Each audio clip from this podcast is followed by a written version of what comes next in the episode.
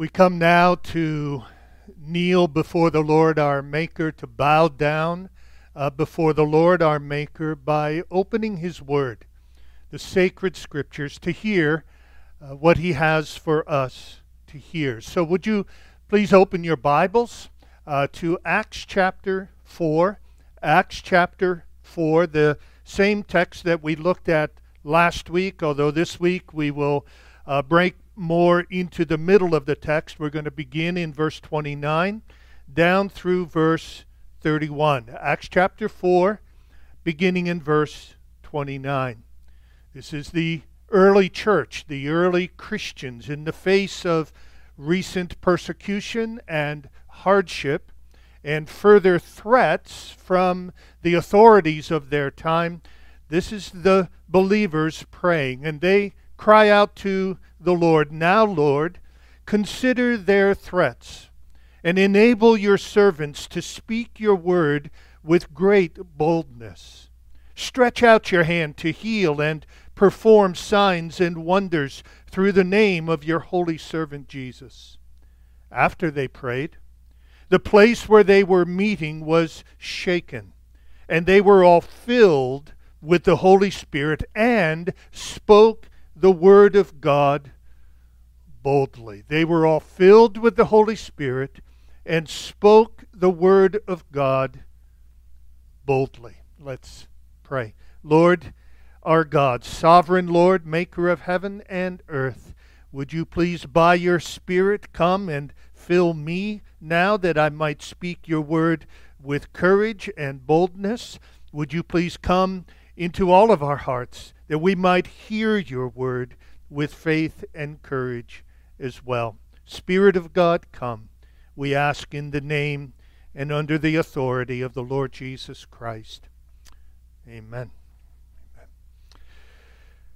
Well, currently we are in a series of messages through the book of Acts that is taking a look specifically at the ministry of the Holy Spirit in the early church. We are looking at the types of experiences, the types of the type of life and community life and church life and mission life that the early believers had when the Spirit falls upon and fills his people. And over these recent months, we have learned that when the Spirit falls, certain things happen. Praise happens, and prayer happens, and evangelism happens, and generosity happens, spiritual affections happen. And as we began to see last week, and is clear from the text just read, when the Spirit of God falls and fills, boldness happens, courage happens, a fearless, confident, open, unblushing, unflinching boldness in terms of words and boldness in terms of actions take place in the people of God. Now, how does that courage manifest throughout the book of Acts? This series is an exposition of Acts, but expositing it in a kind of thematic way. What is how does boldness play out throughout the book of Acts? Spirit-filled courage. How does that get expressed? We saw last week that when spirit filled boldness happens, it will proclaim the salvation and the supremacy of Christ alone. It will preach the hard and the whole truth of God. And it will rebuke sin and command repentance. We received an email from one of our members, Bill Davis, uh, just a few weeks back in which he humbly shared an experience that he had in fearlessly that's that's my word that's not Bill's word but I would say in fearlessly proclaiming the gospel in a hard place here's how Bill's email read quote I'd just like to share my evangelism experience and express the need for God's people to fulfill the Great Commission. On Saturday, December 12, 2020, I joined other brothers and sisters to do outreach in North Philadelphia at one of the most blighted, drug infested areas in the city, Kensington and Allegheny Avenues.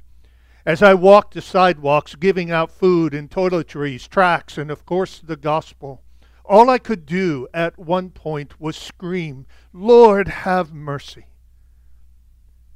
God has a way of showing and leading us where and when He wants us to be there, and it is all worthwhile. My partner and I met a young man standing against a wall outside of a shelter and began to share the gospel with him. He was very receptive. As I shared, he interrupted me and asked, Have you ever been to George W. Hill, a prison in our area, in the last two years? He said he was an inmate there and remembered me ministering there.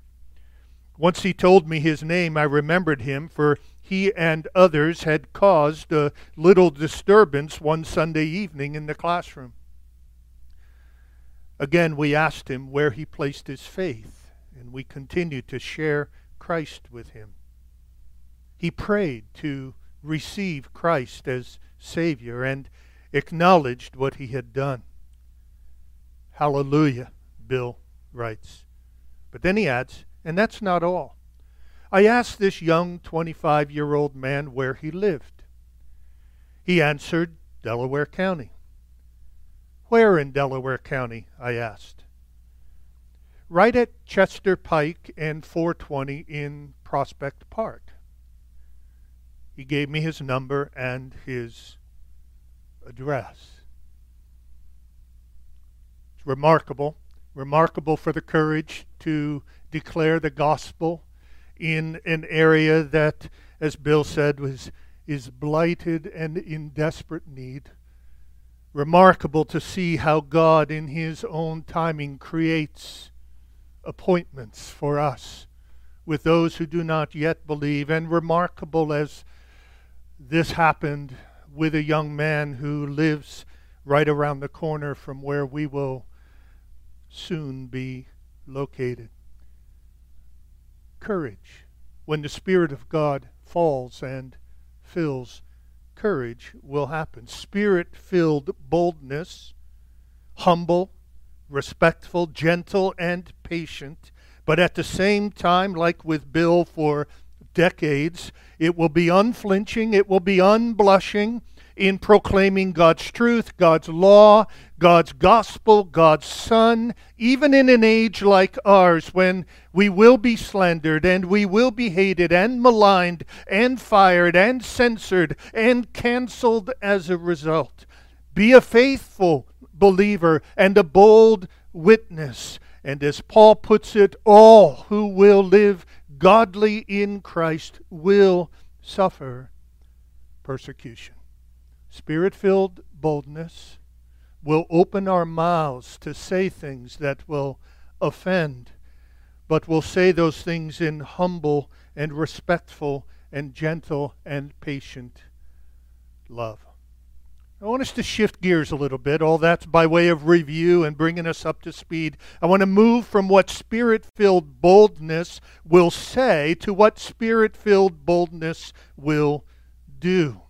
And I'm going to give you three points this week as I did last week. So, first for today, spirit filled boldness or a spirit filled church will be bold to join and to welcome. A spirit filled church will be bold to join and to welcome.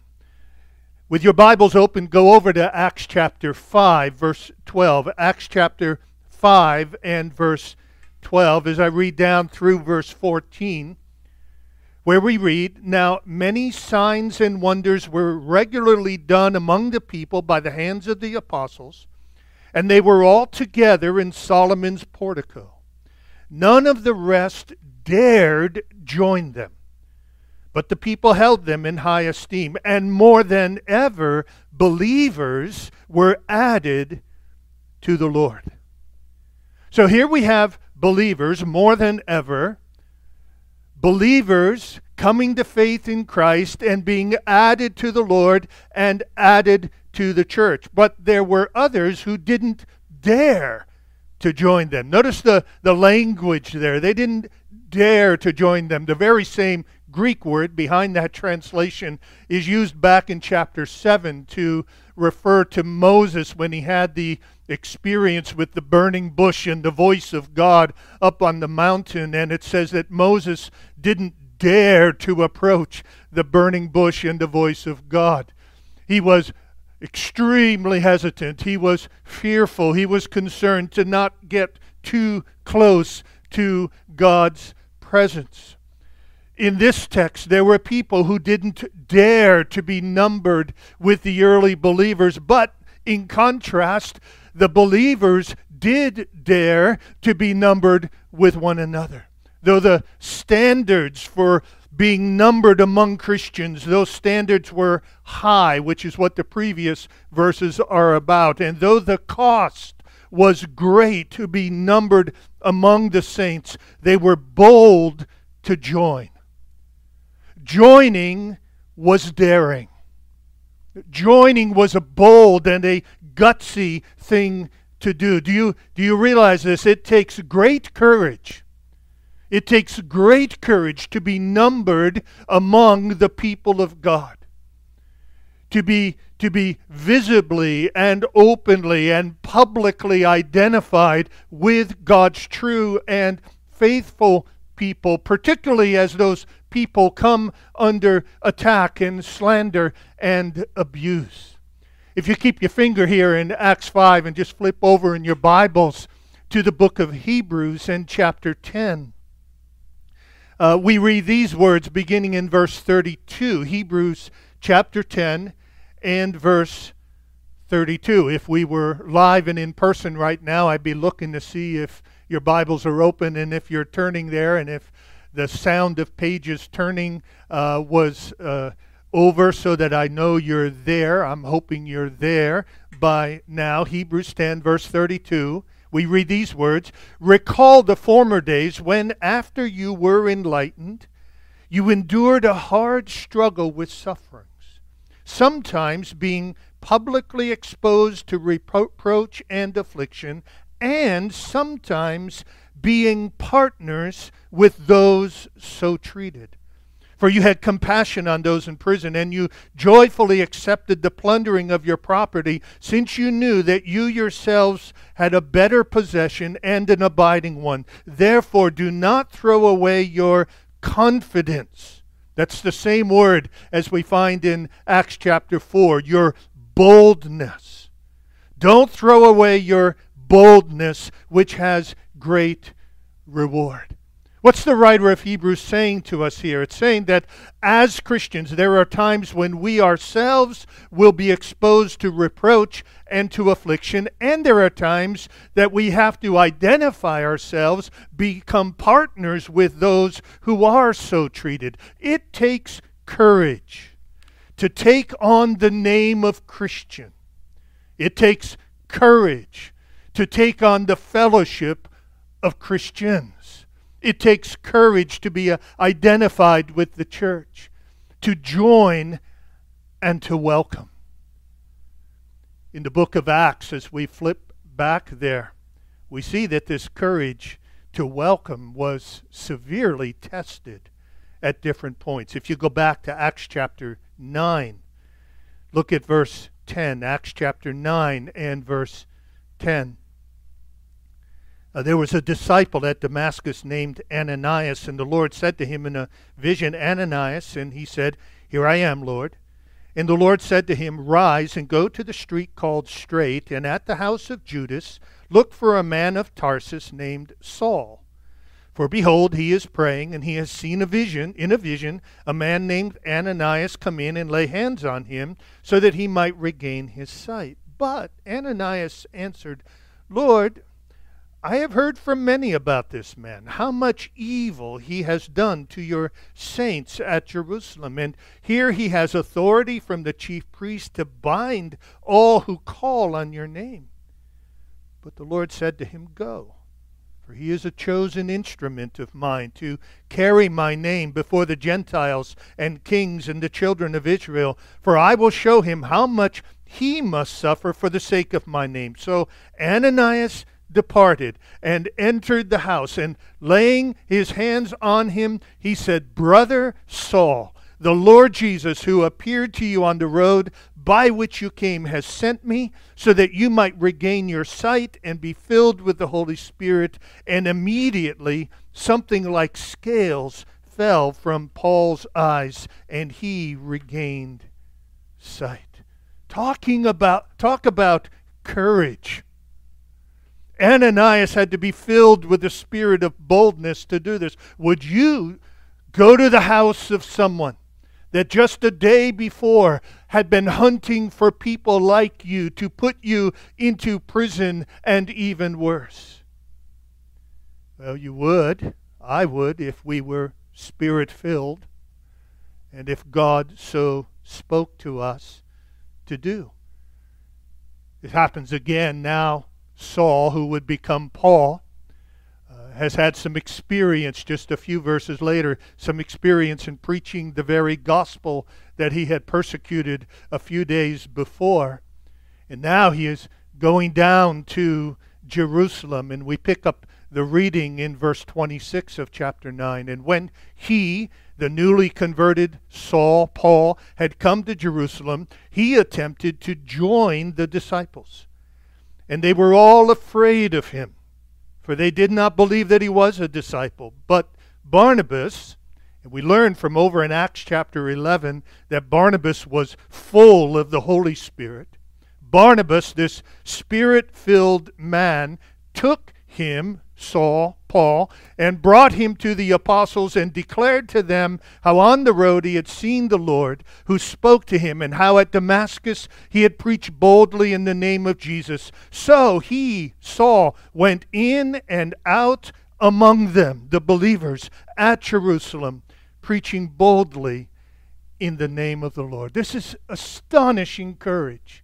But this is what happens when the Spirit of God falls upon us and fills us.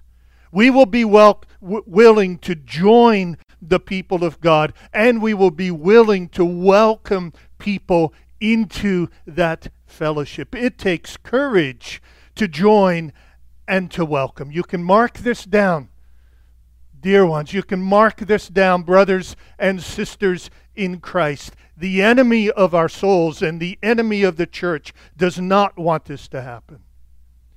He will do whatever he can do to make us hesitant, even resistant to being numbered together as the body of Christ. You realize this, right?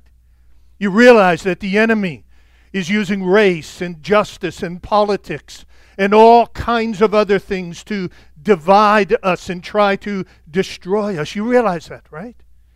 You realize that he's using every tool in his tool belt, including the, the gossiping, false witness of immature and unwise Christians. He's using every tool he has, including unproven rumors about each other, to get us to reject and fight with and distrust one another. You realize he's, he's trying to get us to refuse to join and welcome and unite for the sake of the gospel. But when the Spirit of God falls on us and fills us, believers will lay aside their differences. They will lay aside their suspicions. They will lay aside their embarrassments with others, their fears of others, and they will draw together whatever the cost. Spirit filled boldness will give us courage to, to join and to welcome. And we must realize the enemy will do whatever he can to not let that happen. Paul says in Ephesians chapter 4 to not let the sun go down on our wrath, because in doing that we give the devil an opportunity. Our anger, our distrust, our relational breakdown is the devil's opportunity. It's what he uses to divide and to destroy. May it be that God will so work among us as his people that we will resist the devil and flee from the devil at this very point, may we have the courage to be numbered with those that we may disagree with on things that we may feel are important, but the Bible does not say are of first importance. Do we have the love to open our home and our hearts to one another? Do we have love to welcome and break down the walls of division and break down the walls of mistrust and division? May, may God give us grace so that we don't keep each other at arm's length. But we are will, willing, we are willing to join and to welcome. That's what a spirit filled, emboldened people will do. Number two, a spirit filled church will be bold to embrace unexpected change. A spirit filled church will be bold to embrace unexpected change. Now, I, I want to anticipate some of you watching, some of you listening um, may think that somehow or other we're going to try to manipulate Scripture to, to somehow support our, our decision regarding Prospect Park and all the changes that are ahead of us. That's not the intent at all. But I, I do want us to hear from Scripture something that I think can affect us and give us all courage as we move forward, whether together in Risen Hope or in various congregations. I want to show I want to show you from the book of Acts that God often through his spirit redirects his disciples in surprising ways, in unexpected ways, and it calls for courage every time it happens. Hear, hear this as we see this pattern in God's Word. Keep your Bibles open as I trace it out in the early church. And very quickly, we're going to look at a few texts here in the book of Acts. So turn first to Acts chapter 1, Acts chapter 1 and verse 6. Acts 1 and verse 6. This is after the resurrection. Jesus has spent 40 days with his disciples, proving his resurrection and instructing them and making them ready. And in verse 6, we read Then they gathered around him and asked, Lord, are you at this time going to restore the kingdom to Israel? He said to them, It's not for you to know the times or dates the Father has set by his own authority, but you will receive power when the Holy Spirit comes on you, and you will be my witnesses in Jerusalem and in all Judea and Samaria and to the ends of the earth. This is a situation where the Lord's people come to him with an expectation. What is their human expectation? The disciples were looking for an immediate establishment of the kingdom of God through the presence and power of the risen Christ. They were, they were looking for it to happen right now. They were expecting it to happen right then. But what was the divine plan? It's as if Jesus says to them, Well, my disciples, it isn't going to happen quite that way. It's not going to be instantaneous. It's not going to be universal right now as a raw act of my kingdom power. Instead, my kingdom is going to come, but it's going to happen gradually and over time through you as you are empowered by the Spirit. Expectation, immediate kingdom. God's plan, gradual unfolding and expansion of the kingdom through the witness of the disciples. Look over at chapter 8 in verse 1, where we read about the early church and a persecution that arose. Suddenly, the church that had experienced a good deal of, of peace and a, a good deal of freedom to, to expand and to get established. Suddenly, the church is being persecuted. And in verse 4, we read that as they were scattered from Jerusalem, they proclaimed, they preached the word of the gospel. And people outside of Jerusalem were getting converted. Human expectation. Things were going swimmingly and smoothly in Jerusalem. People were getting saved. Worship and fellowship were happening. Life was good. They had settled in. But suddenly a persecution arose. God allowed this to happen. And God had a divine plan that through persecution, the gospel would advance even further. This is God's church growth strategy for that moment. Not peace, but persecution. Not freedom, but being chased and scattered abroad. But through that, the gospel was preached to a wider and a wider audience. Change happened unexpectedly. Over in chapter 10 and 11, then over in chapter 15, we read about another huge change, unexpected change that happened in the church. The, the church was a very Jewish church at that time. It was moving along and humming along with nearly everybody buying into a very Jewish form of Christianity when God just busted through the complacency and the provincialism and the ethnic pride of all of that and commanded a wider mission. You remember the story. Peter is up on the rooftop and enjoying his morning devotions, and he's in prayer. And in the middle of that, it's as if God sent him an email. God sent him a message. Said, Go. I want you to go now to Cornelius's house. I want you to go to that unclean Gentiles' home, and I want you to tell them about Jesus. Human expectation this is a message for the Jews. Human expectation. We're going to continue to give it to people who are like us. Divine plan, radical change. God shook them up and opened the door to everyone. And all of you who, like me, are Gentiles here today, are we not ever so glad that God changed the direction of the church? In that moment. We could go on in Acts chapter 13 and verse 1. Chapter 13, verse 1 Now in the church at Antioch there were prophets and teachers Barnabas, Simeon called Niger, Lucius of Cyrene, Manaen, who had been brought up with Herod the Tetrarch, and Saul. While while they were worshiping the Lord and fasting, the Holy Spirit said, Set apart for me Barnabas and Saul for the work to which I have called them. So after they had fasted and prayed, they placed their hands on them and sent them off. The two of them, sent on their way by the Holy Spirit, went down to Seleucia and sailed from there to Cyprus.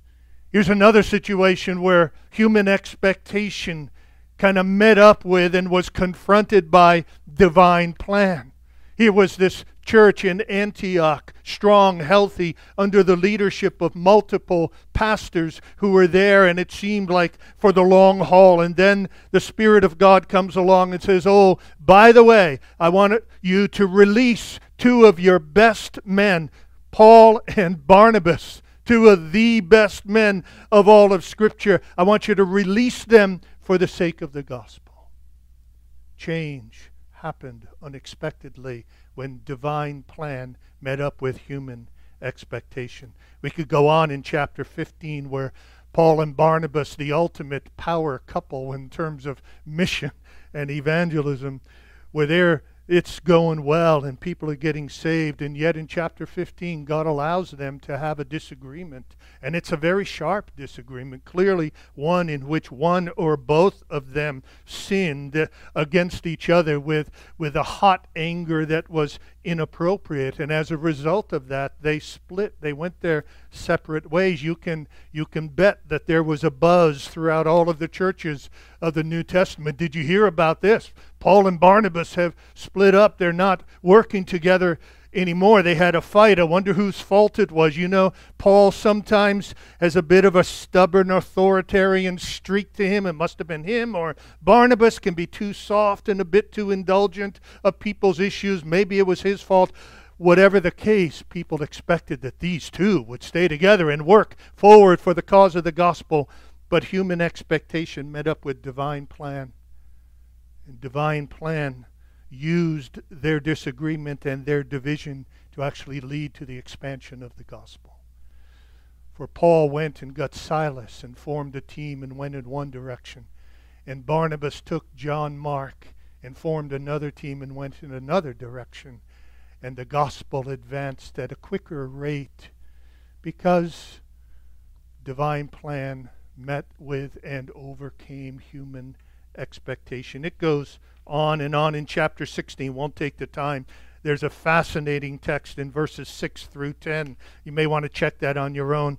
Fascinating text where Paul and his companions try to go in two or three different directions for mission purposes, and every time the Spirit of Jesus wouldn't allow them to do that and finally directed them in another direction. They, as humans, thought this is the right direction for us to go. God's plan was different. No, this is the direction for you to go. And then in chapter 23, we read the Lord say to Paul, Take courage. As you have testified about me in Jerusalem, now you must testify in Rome. I've got a new plan for you, Paul.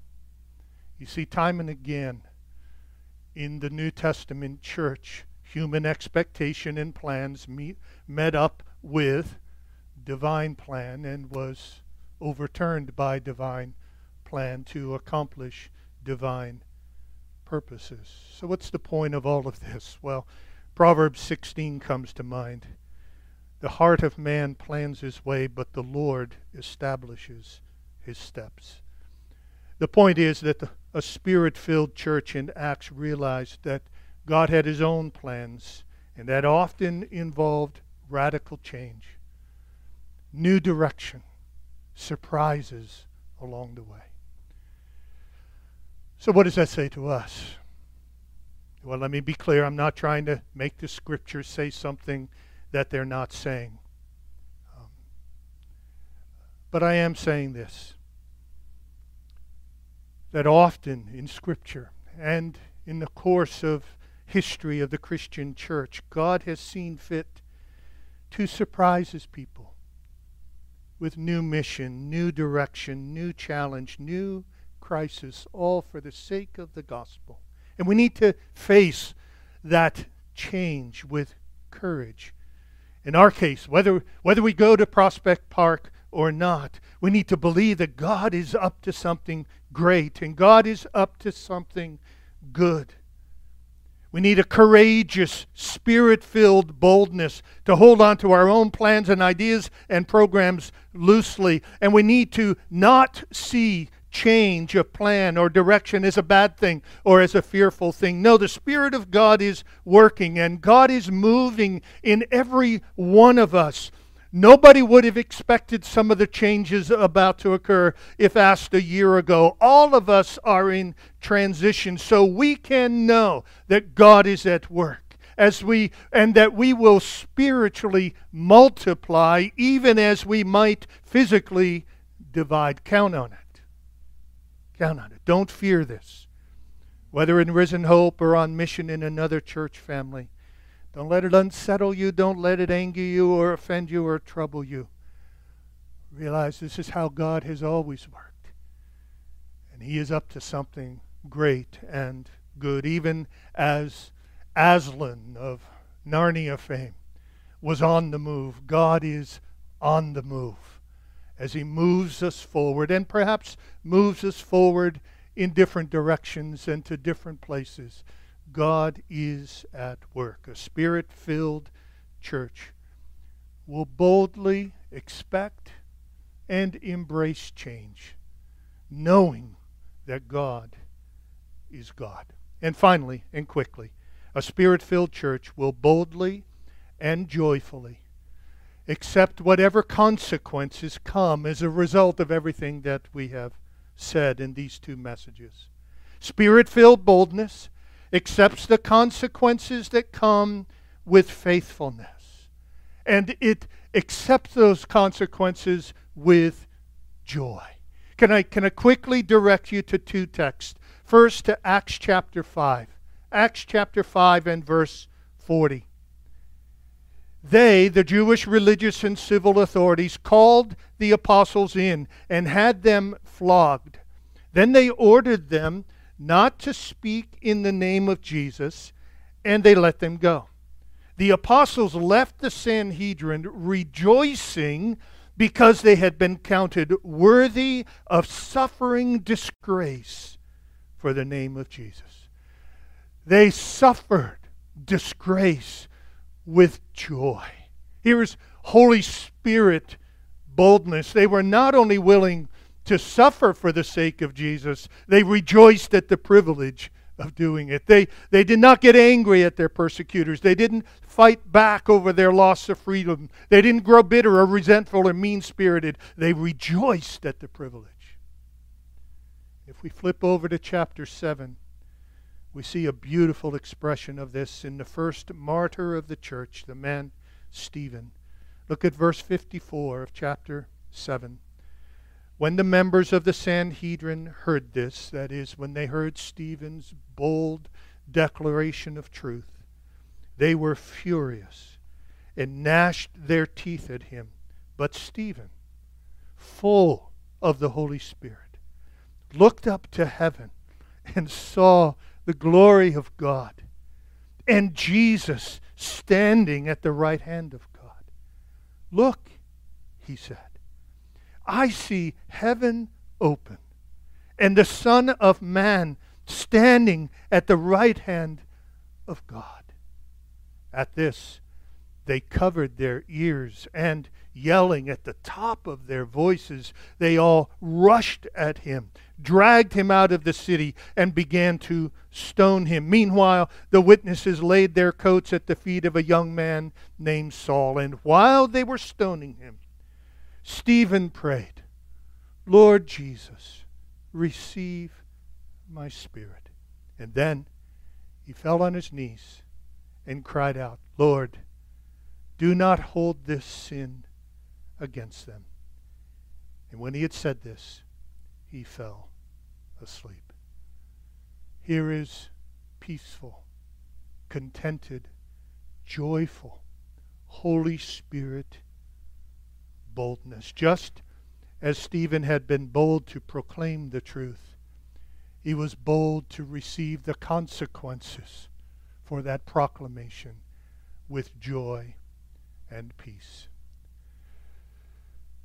Dear ones, I do believe the scriptures teach us that seasons of persecution and suffering are coming for all who know and love the Lord Jesus Christ. I, I know that many among us and many all over the world have suffered much already at the hands of others, maybe through an abusive spouse or parent or a bigoted or racist attacker, or in some other way at the hands of evil people. I realize that, but what the scriptures also call us to understand is that the day is coming when all of us who know Jesus, all of us who love Jesus, are going to be persecuted. And, and we are going to be united in the experience of suffering for the sake of his name. Leaders will turn on us. Friends will turn on us. Family members will turn on us.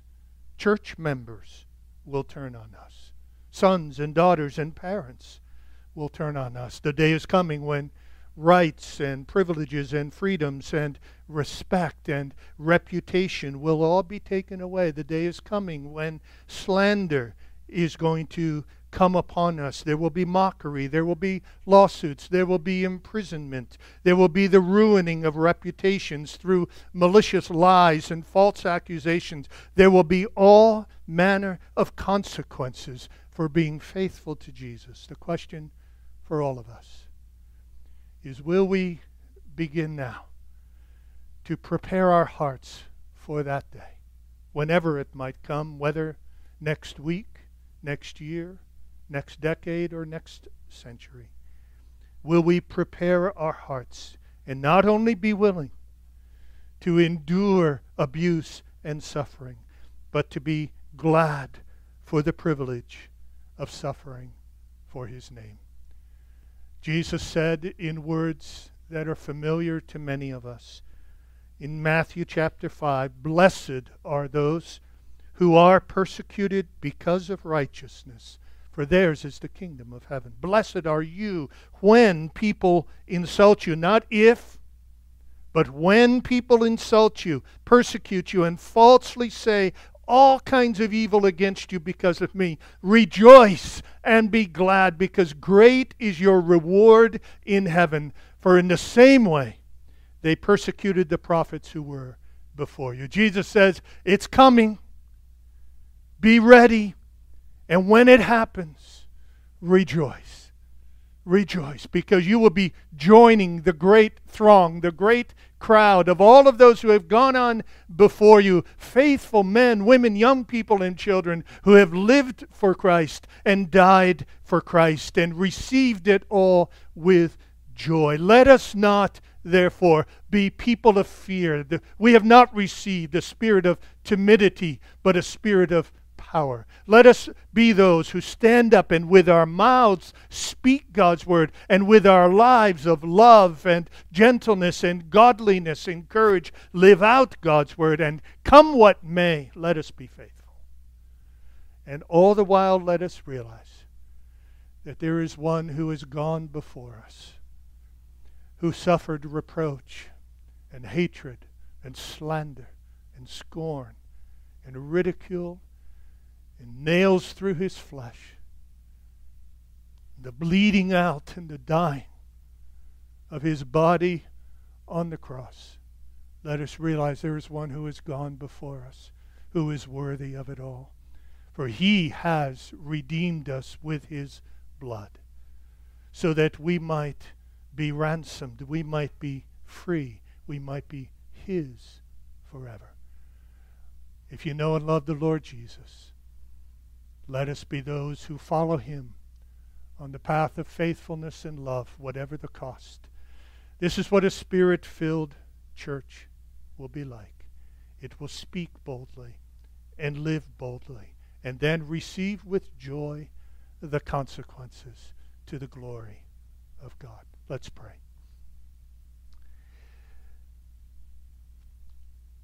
Heavenly Father, may it be that these truths will embolden us, not scare us, not frighten us, but actually embolden us. May these truths inspire us. May these truths stir up within us fresh desire, fresh commitment to speak and to live faithfully and courageously. And may these truths inspire us day after day, each day, to pray Oh, Holy Spirit, come and fill me, fill us, that I might be faithful and courageous in my generation.